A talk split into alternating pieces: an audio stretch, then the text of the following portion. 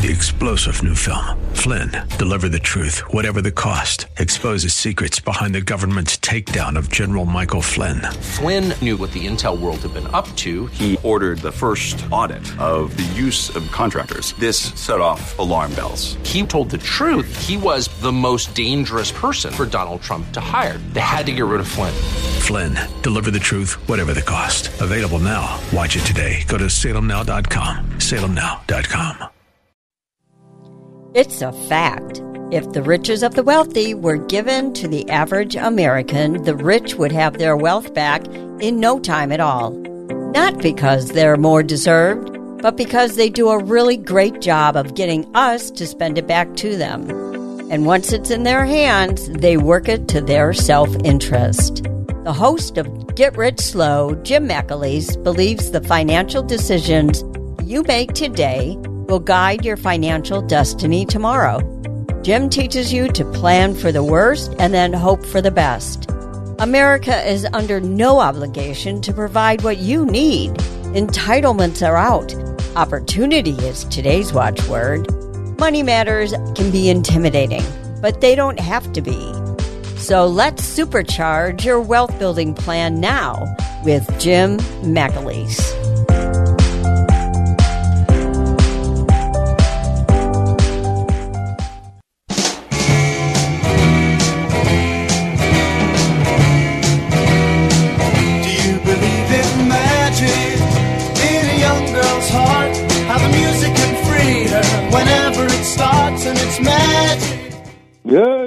Morning and welcome to Get Rich Slow. This is your money school for financial winners. Here we explore strategies to help you prosper. We look at the big picture and then develop plans, plans to help guide our families to meet their financial goals. Get Rich Slow gives you solid financial strategies, strategies that will help improve your financial life. If you want the truth, not the hype, Please join us for the next hour for Get Rich Slow. I'm Jim McAleese, certified financial planner and president of Cornerstone Consultants Incorporated, where securities and investment advisory services are offered through Next Financial Group Incorporated, which is a member of FINRA and SIPC, and Cornerstone Consultants is not an affiliate of Next Financial Group. Well, good, good morning. Well, while we're here in our April showers, spring May flowers mode, I noticed that Monday is May 1st and another signal that spring is here, but I know there's more to the story. So I, I looked up what May Day means to people. May Day or May 1st has a long history dating back millennials.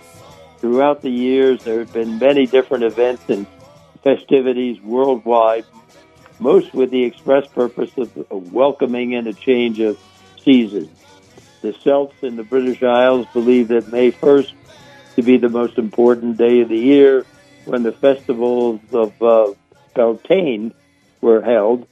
Uh, that May Day festival was thought to divide the year in half between the light and the dark. Symbolic fire was one of the main rituals of the festival helping to celebrate the return of life and fertility to the world.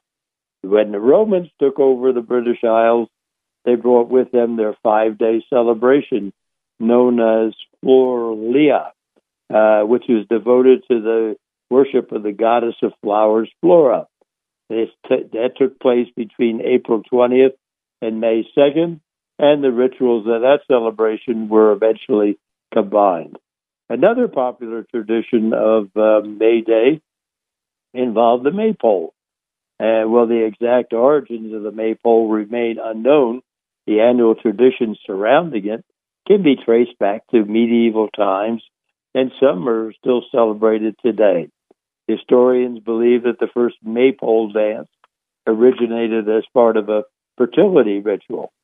The maypole never really took root in the United States, where May Day celebrations were discouraged by the Puritans, but other forms of celebration did find their way to the New World. During the 19th and 20th centuries, May Basket Day was celebrated across the country, where baskets were created with flowers and candies and other treats and hung on the doors of friends, neighbors, and loved ones on May 1st. You may ask, uh, what's the international distress called Mayday? Mayday. What does that have to do with May 1st? Well, basically, it has nothing to do with May 1st. The code Mayday was invented in 1923 by an airport radio officer in London, and uh, he, he was challenged to come up with a word that could be easily understood by pilots and ground staff in case of an emergency. And Frederick uh, Mockford coined the word Mayday because it sounded like m'aider, which was a shortened version of the French term for, quote, come and help me, unquote. So, and I don't know, I didn't know that in the 19th century, May Day took on a new meaning as an International Workers' Day grew out of the 19th century labor movement for workers' rights and an eight hour workday in the United States. And today, May Day is an official holiday in 66 countries and unofficially celebrated in many more. But ironically, it is rarely recognized in the country where it began, the United States of America.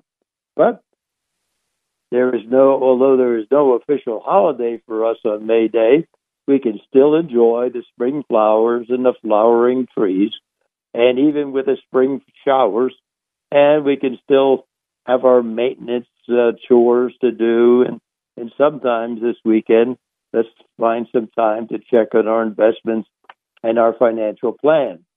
This week, the U.S. stock market closed up, uh, basic closed up basically uh, on the uniform strong earnings from the tech stocks, such as Microsoft and Alphabet and Amazon and the Meta platform, and uh, uh, bumper gains in the shares held the uh, Standard and Poor 500.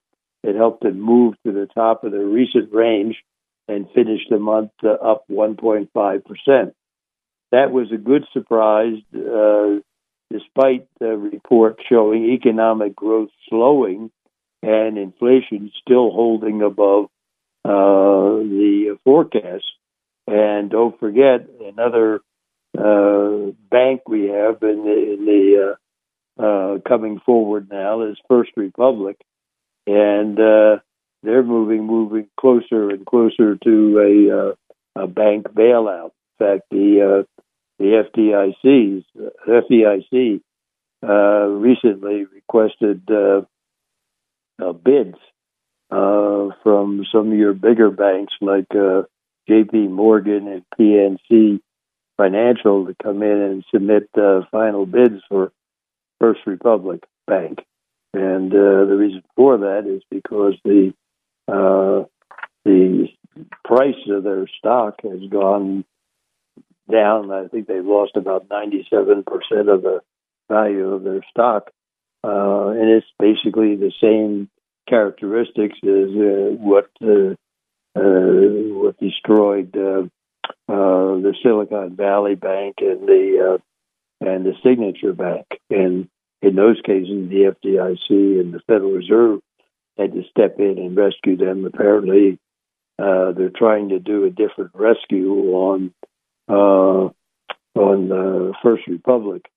First Republic has some strange characteristics in the sense that, uh, uh, as opposed to, let's say, Silicon Valley, Silicon Valley uh, put most of its reserves into uh, long-term U.S. Uh, treasuries, and those long-term U.S. treasuries had been accumulated at a time when they had uh, very low interest rates. And uh, then when they had to redeem those treasuries to pay for people who wanted their wanted to withdraw their deposits, why uh, they suffered over 2.4 billion dollars worth of, of losses. Now, certainly the the long term treasuries would have uh, held their value had they been held to maturity because the government would then give them back what they paid for them. But uh, uh, this was a case where Uh, well, the government uh, says we're going to, if it's a 10 year treasury, they're going to redeem it in 10 years and not, not beforehand. So they had to sell them in the open market and they took a, a big hit and that essentially ruined the uh, bank. But in the case of uh, uh, First National, uh, First uh, Republic, First Republic, they they have a different set of uh, reserves. Their reserves are in uh, jumbo mortgages and and uh, commercial real estate mortgages and things of this nature. So, uh, you know, it would be impossible for the Federal Reserve to, to pick up uh, those type of uh, of uh, assets because um, the Federal Reserve always has to make sure that they don't take any losses on the assets that they pick up. So they're kind of restricted to uh, treasuries or mortgage-backed securities are backed by treasuries. But what you see, what you're going to see probably over this next week is uh, some turmoil in the banking system due to this First Republic. Uh, they basically want one of your big banks to come in there and and buy them, so the FDIC doesn't have to get involved in in paying huge uh, sums to uh, buy them out. So, uh, but that's just one of the things that uh, is uh, causing turmoil in the um, the markets. And when we look at the things that happened this week, what we see is that the Department of Commerce they published their gross domestic products uh, the actual report is called Gross Domestic Product First Quarter 2023 Advanced Estimate. Advanced estimate means they'll they'll uh, revise that estimate several times in the future. And basically, what the report indicated was that uh, you know stagflation uh, would be one of the things that comes to mind when you first glance at the report because basically the uh, report showed slow growth in the uh, first quarter uh, the year and also uh, high inflation. Not as high, you know, inflation has come down, but it's still much higher than the 2% that the Federal Reserve is talking about. So basically, in the report, the Commerce Department on Thursday reported that real or inflation adjusted gross domestic products grew grew at 1.1% annual rate in the first quarter, and that was lower than the growth in the fourth quarter. The fourth quarter growth was 2.6%, and uh, and uh, that the 1.1% growth for the for the first quarter was below the 2% economist uh, that had been polled by the uh, Wall Street Journal had forecast. Um, and according to the Wall Street Journal article, a pair of late breaking releases this week, a new uh, benchmarking of uh, retail sales figures on Monday that pointed to softer consumer spending growth, and durable goods report on Wednesday that indicated a weakening in business investment suggested that first quarter GDP could come up short, and of course it did come up short of uh, economists' estimates. So uh, we'll get into those later in the show. Uh, but Thursday's report uh, on the GDP showed that consumer spending grew at 3.7% annual rate for the last quarter, uh, better than the fourth quarter's 1%, and business investment was a modest positive. Final sales to private domestic purchasers, which measure, measure underlying demand in the economy, grew at a solid 2.9% in the first quarter after flatlining in the fourth quarter. Uh, the biggest drag on the GDP came from uh, a swing lower in inventories, and that uh, lowering of the inventories flipped 2.26% off of the growth rate. So uh, that's that would be a, a negative for the first quarter, but uh, you could count it as a positive for uh, this quarter that we're in right now. When they total it up, it'll show a positive because hell, if you take your inventories down, you got to build them up sooner or later. So uh, even if uh, businesses uh, merely opt to keep inventories uh, level, uh, they'll need to step up production to keep up with the, the demand this quarter. Another potential positive for uh, current quarter GDP is the housing market, which even though it's uh, uh, still, you know, facing the headwind of the uh, uh, higher uh, mortgage rates, isn't quite as bad as it was in the fall. Indeed, according to Thursday's GDP report, it shows that reduced residential investment got uh, uh, close to two tenths of a percent out of the GDP growth in the first quarter, and that was much less than the well, 1.2 percent that was cut for the fourth quarter and the 1.4 percent that was cut for the third quarter. So, uh, basically, the, the takeaways for the for the uh, report were the 3.7% annualized increase in consumer spending uh, reflected growth in both goods and services, including a surge in purchases of motor vehicles. The services uh, uh, rose 2.3%, and that was led by healthcare as well as restaurants, hotels. People are out spending the money that they couldn't spend when COVID was here and also spending on goods. And the spending on goods increased six and a half percent, or the most in nearly two years. So business outlays for in, for equipment, uh, they experienced the biggest drop since the start of the pandemic, with 7.3 percent annualized uh, decline, and inventories uh, uh subtracted the most from the GDP in two years, lobbing uh, 2.26 percent off of the uh, the uh, GDP. So, uh, to me, uh, the the the the earnings reports for the uh, by uh, high tech companies were the things that saved the uh, saved the equities markets this week. Although there was there was problems in other areas, for instance, like where is that? With the exception of the U.S., global equities were mostly mixed this week. In the United States, the three major stock indices, the Dow Jones, uh, the Standard & Poor 500 and the Nasdaq uh, were all up this week. And in the UK, the FTSE 100 eased down for the week, while in the European Union, uh, Germany's DAX was up for the week, but the STOXX Europe uh, 600 was down for the week. So equities were also mixed in Asia. Japan was up.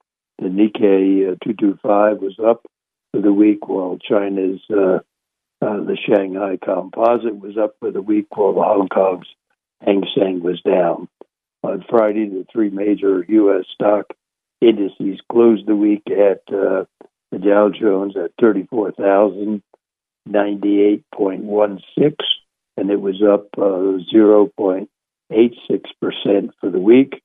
The Standard and Poor closed at 4,169.48, and it was up uh, 0.87% for the week, and the NASDAQ closed at 12,226.58, and that was up uh, 1.28% uh, for the week. So, uh, all in all, it was a good week for the United States stocks, and uh, uh, the the uh, thing that carried us through was the earnings report. So, one of the things that you know we talk about the big picture, but only in a in sense of it gives us some exposure to our own financial plans and how the big picture is affecting what we're doing in our financial plans. In our financial plan, we basically have to take a look at the uh, goals. What are our goals? What do we intend to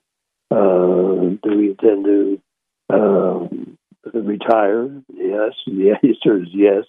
Sooner or later, it's uh, you you you take a look at the resources that you'll have for retirement, and that generally consists of uh, maybe you'll have a pension, but the uh, pensions are few and far between, except for the government employees, and uh, then you you might have your well, you'll definitely have your Social Security, and then uh, uh, basically your 401k or your 403b uh, retirement uh, nest egg. So, so uh, the question is, uh, you have to how much how much do you need to get through 35 years of retirement? When you retire at uh, uh, 65, uh, you're probably the average life expectancy is 85, so that's at least 20 years. And then if you're uh, taking good care of yourself, you might be up to 100. So uh, you have to prepare for that. And then you also have to uh, take a look at all the things that are necessary in uh, meeting your goals. Uh, if you're the youngster, it's uh, getting out of school, it's a, uh, a car and, a, and an apartment. Uh, sooner or later, you're going to think about a family, getting married, raising a family, the house, the uh, expenses, the uh, um, the, expenses, all those expenses necessary, and you basically look to your income in terms of your uh, salaries and say, hey, I've got to uh, set up a plan by which I uh, pay myself first and make sure that uh, a certain amount of money goes to each one of the investments that is supporting, will support in the future. Uh, my plan to uh, meet the uh, uh, retirement, uh, the house, getting a down payment for the house, the children's education, all those things, and you put them down and you just go through And uh, uh, you have to be able to make sure that you organize it so and stay on top of it so that you're apportioning your money and, and also keeping track of what you're investing in to get the returns that are necessary to uh, meet your goals in the future. So, uh, this is one of those things where, as apart from the big picture, you got your uh, micro uh, picture of your goals and how you're doing, and uh, you put it together and you stay on top of it, and you make sure that it's producing uh, the way that uh, uh, you want it to produce, and uh, uh, all the things that are necessary along the way. It's, it's one thing to have a plan, but then there's all sorts of things that come up uh, during life as we live it, and it basically boils down to how do you protect yourself against the unexpected.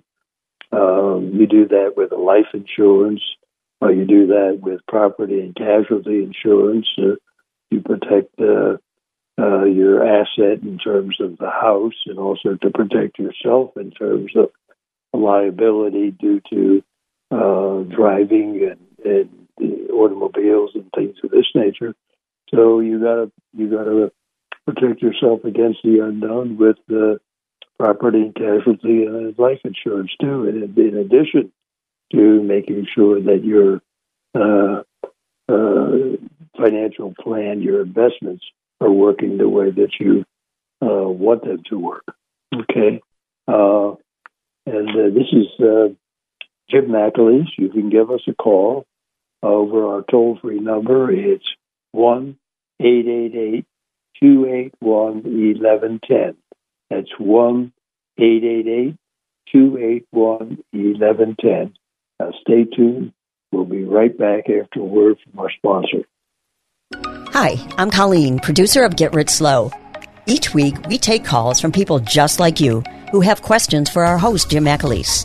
Oftentimes, however, Jim can't answer all your questions because of time restraints and the need for more detailed information.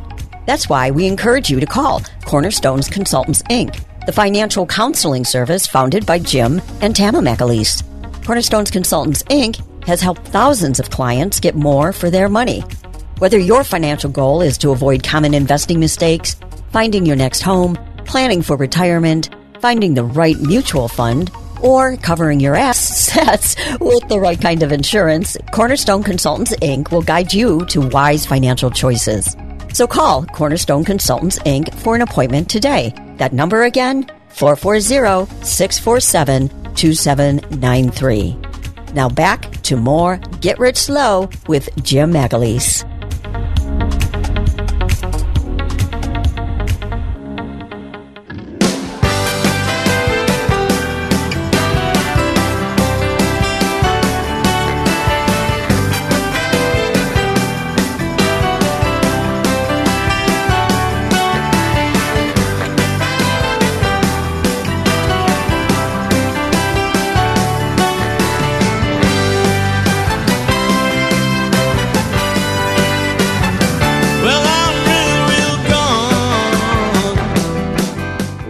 Welcome back to Get Rich Slow. This is your host this morning, Jim McAleese. You can call us uh, our toll free number. It's 1 281 1110. Let's go to the phone. Hello, this is Jim McAleese. How are you? Hello. Hello. Good morning, Jim. How are you today? I'm fine, Andy. How are you? Um, I'm quite, um, Jim. I've been on the market for some period of time now, and I haven't got back into it. I know the market's been going up, but everything going on in the world, the banks falling. Do you think it's a good time to go back into the market right now, or should I just hold off for a little while? Is it going to be a decline? Well, uh, let's talk about uh, what could be out there. In other words, the two things that I see right now in terms of negatives are the uh, uh the uh, possibility of a recession. We're still talking about that. And uh, if you recall, the uh, Standard and Poor 500, the Standard and Poor 500 uh, made a new low in, uh, I think it was the middle of June of last year, and also the end of September of last year. And right now, uh, it's come up from that, and the question is, is it going to, if there's a recession, is it going to go down and test those lows again? The other question is uh, getting through this uh, uh, debt uh, increase with the federal government, and basically what that's going to do. Uh, you know, I would say that if you're in the market right now, stay in. But if you're uh, on the outside waiting to come in. I'd wait a little longer until you get a better clarification for for uh, uh, what's happening in in the recession, the possibility of a recession. Uh, we could go down and test those lows again. Okay. okay. Uh, yeah, I love a question, Chip. You, is, is investing into gold a good thing? Uh, I'm not a big believer in gold, except in small small uh, percentages. You know, some of my clients uh, uh, they love gold, and uh, uh, certainly we have the capability of getting them into gold, but we don't. Uh, uh, I don't as a as a uh, usual practice uh, uh, put uh, a great emphasis on gold. I do know that is certainly in cases of inflation, uh, and I mean uh, real inflation, not like we're doing right now. Uh, we're trying to get this inflation down to two or three percent, and it's five percent. So uh, we're working around the edges, so to speak. It's not a life or death situation, uh, but certainly in the uh, in the late seventies in the 1970s and the 19, 19 basically the start of 1980s when inflation was up to 15 percent. Then it was a life or death situation, and basically at that time, uh, uh, the paper assets were uh, declining in value, and, and you really wanted hard goods, and basically hard goods uh, said gold and uh, uh, land. So uh, those were areas that when inflation really gets bad, gold is, is great there. But right now, I don't see a, a big thing for it. Gold is up, but it's not as up as high as it's been before. So, so in other does words, that answer your question? oh, in other words, when it gets down to about three, two to three percent, get back in the market. Then is the landmark. Go ahead, say that again. Two or three percent of what? Yeah, I mean, I was just, they said about five percent right now. But or should I went to the market down about two to three percent to get back in again? Uh, I just keep my eye on the uh, uh, on inflation, the banking system, and uh, uh, the recession. I would keep my eye on the recession most of all, Okay, sir. and, and see what, if uh, we get through that. Now, certainly, if you're in the market already, uh, there, there's no use jumping out. And, uh, I've been out of the market. okay. So It's been in cash uh, okay. So uh, if you're in cash, one thing you can do is uh, uh, go into uh, uh, basically long-term bonds right now, or CDs, or something like that. I have uh, I have the assets in IRA. Ahead, say that again. I have I have assets in IRA. Okay. All right.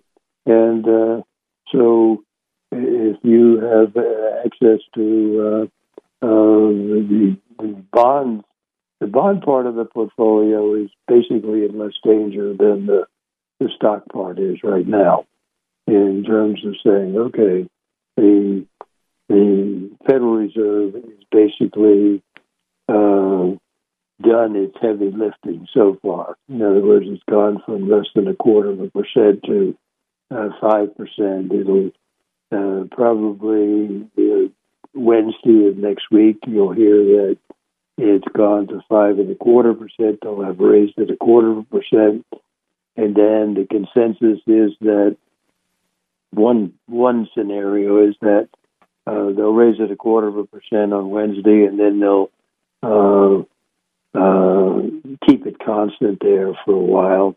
Another scenario is that uh, they'll uh, uh, raise it a quarter of a percent in May, and then another quarter of a percent in June, uh, and then uh, keep it constant from then on. So both of those are two scenarios we're going to see, and it basically means that the, the Federal Reserve it will be done increasing the interest rates.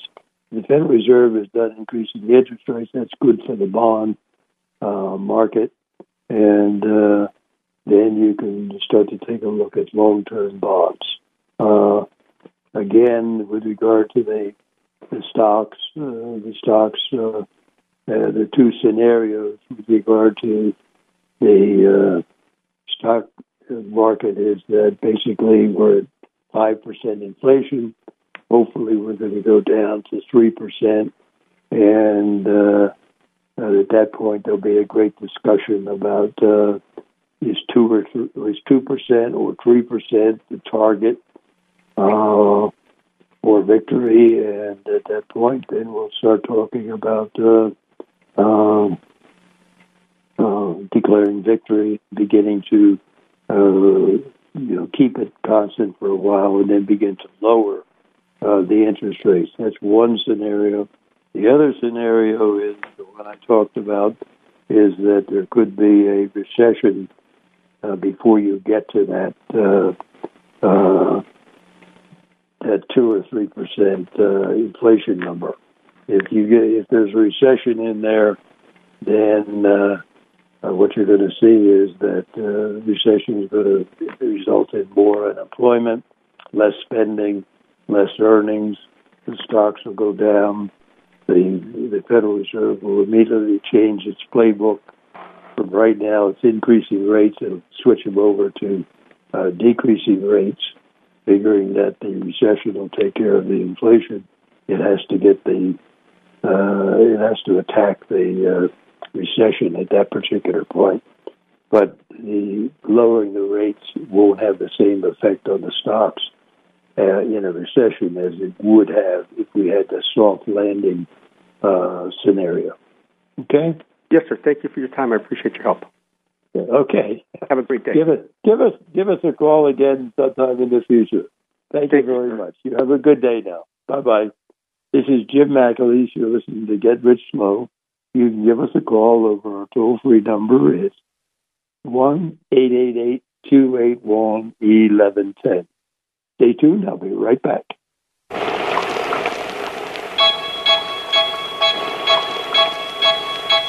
I saw her sitting in the rain, raindrops falling on her. She didn't seem to care. She sat there and smiled at me.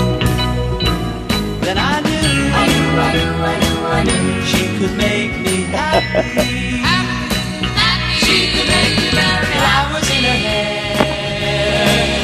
Okay, welcome back to Get Rich Slow. This is your host this morning. Jim McAleese. And one of the things we uh, found out this week was uh, uh, the uh, um, the uh, it, the inflation numbers as using one of the uh, the um, inflation gauges that the Federal Reserve has the most confidence in, and that is the personal consumption personal consumption expenditure index. And uh, basically, the Department of uh, Commerce put out their personal income and outlays report for March, and uh, the U.S. household showed that U.S. household spending was essentially flat in March, even as uh, personal income rose three tenths of a percent in March from February.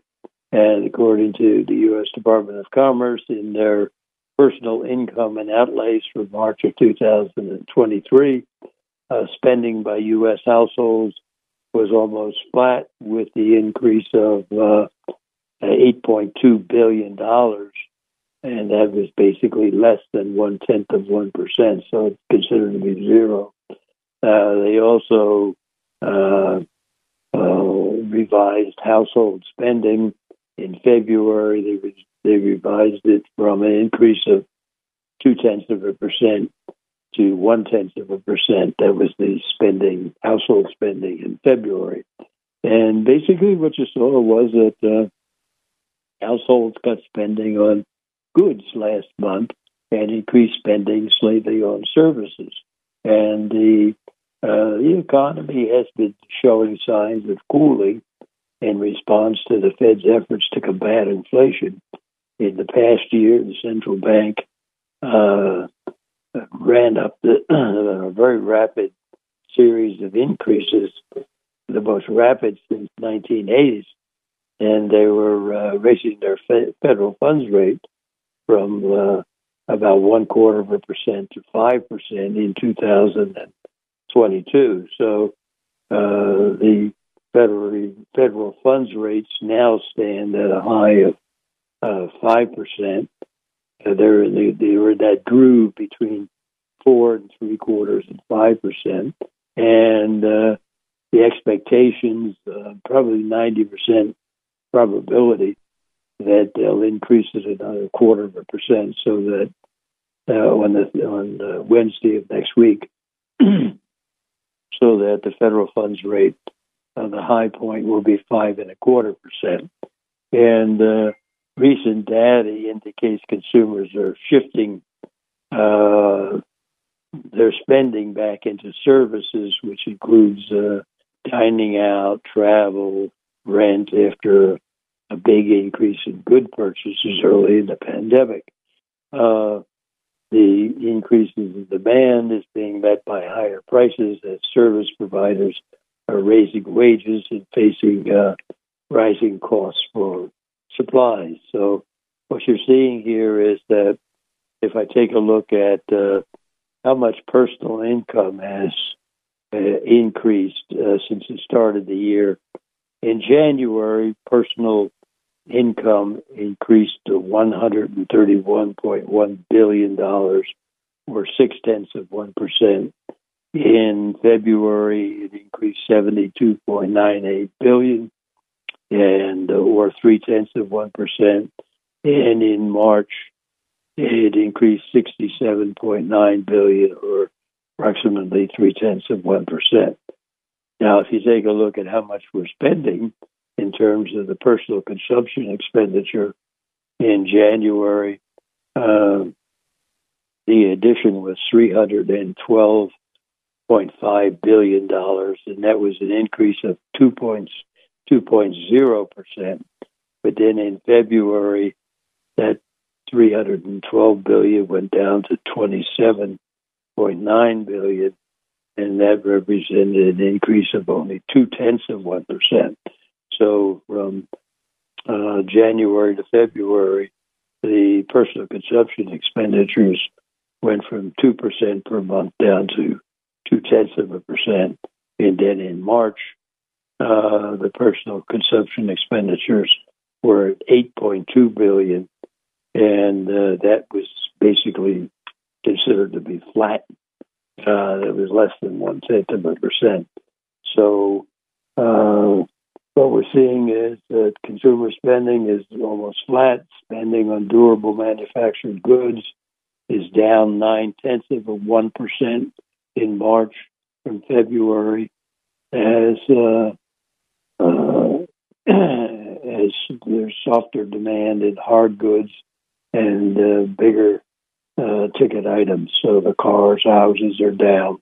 Uh, spending on uh, a non-durable manufactured good is down four tenths of a percent, and consistent with moderation in energy costs and spending for what spending for services is up four tenths of a percent.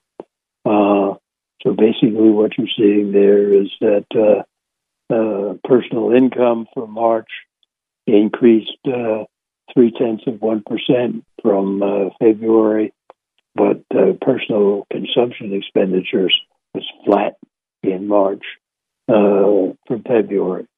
So if you take a look at their the real uh, purchases of goods and services, where we do take into account inflation, what we see as personal consumption expenditures uh, for March were zero. Uh, goods uh, uh, spending went down four tenths of a percent. Durable goods spending went down eight tenths of a percent. Non durable um, goods went down one tenth of a percent, and services went up one tenth of a percent. So the $8.2 billion increase in current dollar uh, uh, personal consumption expenditure in March reflects a $44.9 billion increase in spending for services that was partly offset by a $36.7 billion decrease in spending for goods. And within the goods category, uh, the decrease was led by motor vehicles and parts and gasoline and other energy goods. And within the service categories, uh, the largest contributors to the increase were spending for housing and utilities and healthcare services. So, uh, what you saw uh, last month, what you saw in, in uh, March, uh, was basically personal savings uh, amounted to 50 point, uh, personal savings increased $50.3 billion in March, and personal savings rate as a percentage of disposable personal income was 5.1%. And the uh, if you take a look into the accounts, uh, total personal savings uh, amount in March amounted to about uh, a little over one trillion dollars. Uh, the personal consumption expenditure price index, that's the Federal Reserve's uh, preferred gauge of inflation, it rose 4.2% uh, in March from a year earlier, and that was after increasing 5.0% uh, in February.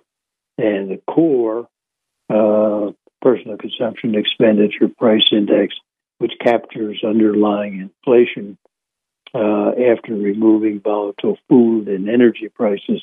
that rose 4.6% in uh, March from a year earlier, and that compares with uh, 4.6% in February. So the central bank aims for basically 2%. Uh, on a month to month basis, the uh, personal consumption expenditure rose uh, uh, one tenth of 1% in March, and from the prior month, and in the prior month, it had risen three tenths of a percent, and the uh, uh, core uh, prices where we neglect uh, food and energy. Uh, that increased three tenths of a percent in March from the previous month, and it was up three tenths of a percent uh, increase also in uh, February.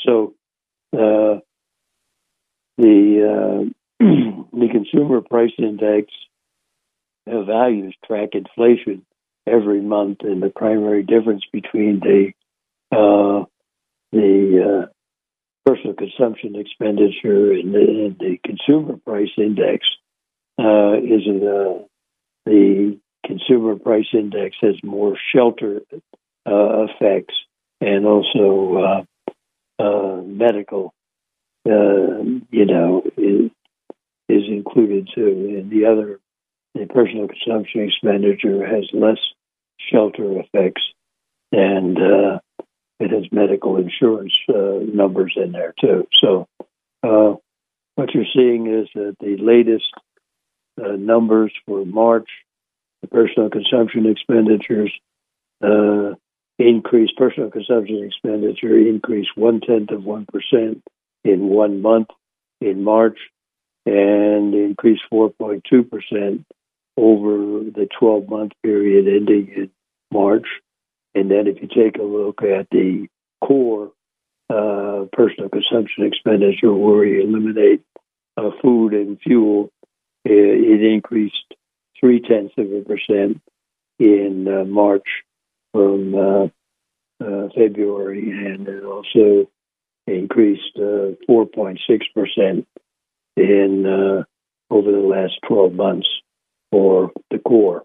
Now, if you compare that to the consumer price index, what you see is that the consumer price index uh, in, in increased one tenth of a percent in March from February and increased five percent uh, over a 12 month period ending in March. And if you take away the food and fuel, you end up with a core CPI, which increased four tenths of a percent in March from uh, uh, February and increased 5.6% uh, year over year. Uh, so basically, uh, the, the, personal consumption expenditure uh, price index is a, always a, basically always a little lower than the the CPI numbers. So the CPI numbers right now uh, stand at uh, 5% inflation over the last 12 months, whereas the the uh, personal consumption expenditure uh, shows 4.2% over the last uh, uh, 12 months. So hopefully we're moving down. Well, we are moving down. Originally, those numbers looked like 9.1% in June of last year. Now they're down to um, five percent on the uh, consumer price index for for a 12 month period, and 4.2 percent for the uh, personal consumption expenditure. So, uh, the, with regard to the uh, uh, oh, let's take a break. This is uh, Jim McAleese. we're talking about uh, what happened in the, uh, in the, the economy this week and the finances this week, you can give us a call over our toll free number. It's one eight eight eight two eight one eleven ten. Stay tuned. I'll be right back.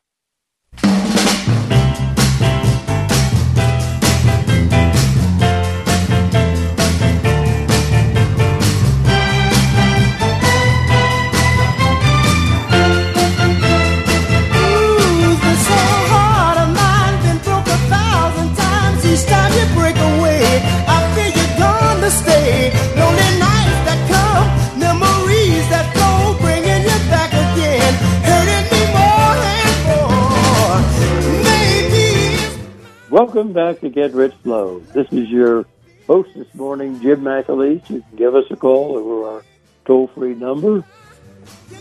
Uh, Hi, Jim. It's Colleen. hello, Colleen. Hi. We had a call while you were t- wrapping up um, your assessment. It was from Stacy, who happens to be single, and she wants to know how should she go about starting um, planning for her Social Security benefits. Okay. Uh, for single people, it's pretty straightforward. Uh, your benefits are based upon your average uh, lifetime earnings and uh, the age when you claim them. So um, you really don't have that much. Con- well, you do have a lot of control over your average lifetime earnings and over what you make in a particular year, but the rest is history. And when you claim uh, when you claim them is uh, your decision. If you claim at uh, say your full retirement age, uh, which uh, generally speaking is the age uh, uh, 67, uh, you get 100% of your benefits that you work so hard for and paid so much for in the form of of payroll or FICA taxes, and you can keep your benefits even if you you can claim your benefits and you can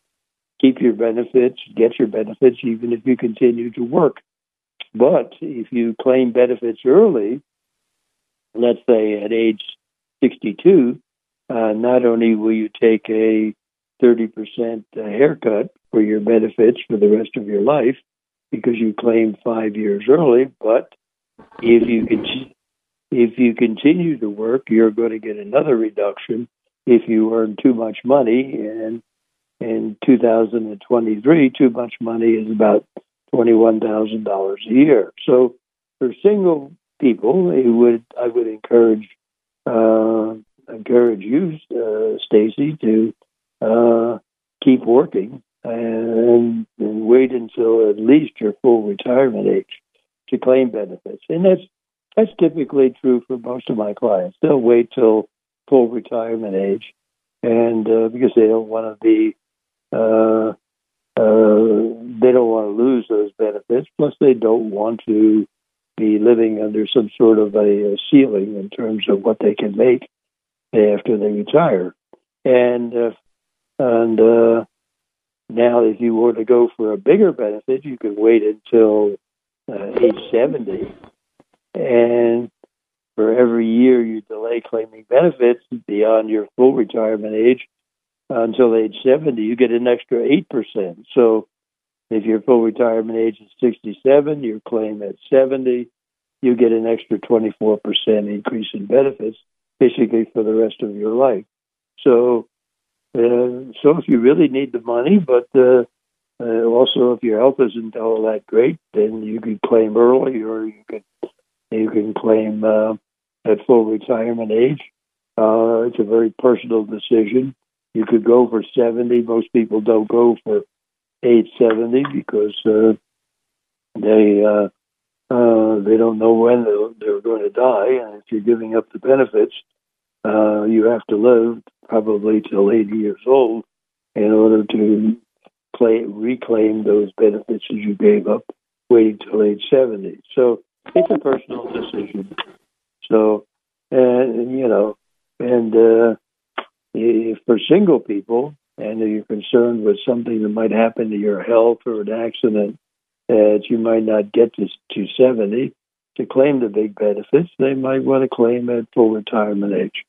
And uh, but before you make any decisions, what you should do when you're in this planning phase is go down to the uh, Social Security office or give them a call, set up an appointment, go down there, talk to them, and they've got all the information about your past earnings and your uh, options and what you can do and when you can do it, so you can you can get uh, uh, the latest idea of what your uh, what you'll be getting if you go early, what you'll be getting if, if there's a benefit, if you uh, go to full retirement, and what you and, and what you'll get for uh, uh, if you go till 70 or 69 or 68 or something like that. You can break it down in years. They, they, they got all the information. They can just, at a keystroke, uh, give you those numbers. So, um, Jim, can I can I jump in for a second? Sure. I just wanted to to share that I got that information mailed to my house this week. So it was a breakdown um, from Social Security of when I retire and what I would earn on a monthly basis. So it was really interesting to see. hmm Yep. And you got this way, you got something, uh, documentation in your hand. And if you want finer documentation, you can go down there and talk to them and say, hey, if I retire at 62, 63, 64, 65, what are my benefits? And you get, go right down through and, and actually end up with numbers for each one of those years that you might retire. Okay. Thank Thank, thank you very much. And this is Jim McAleese. Uh, stay tuned. We'll be right back.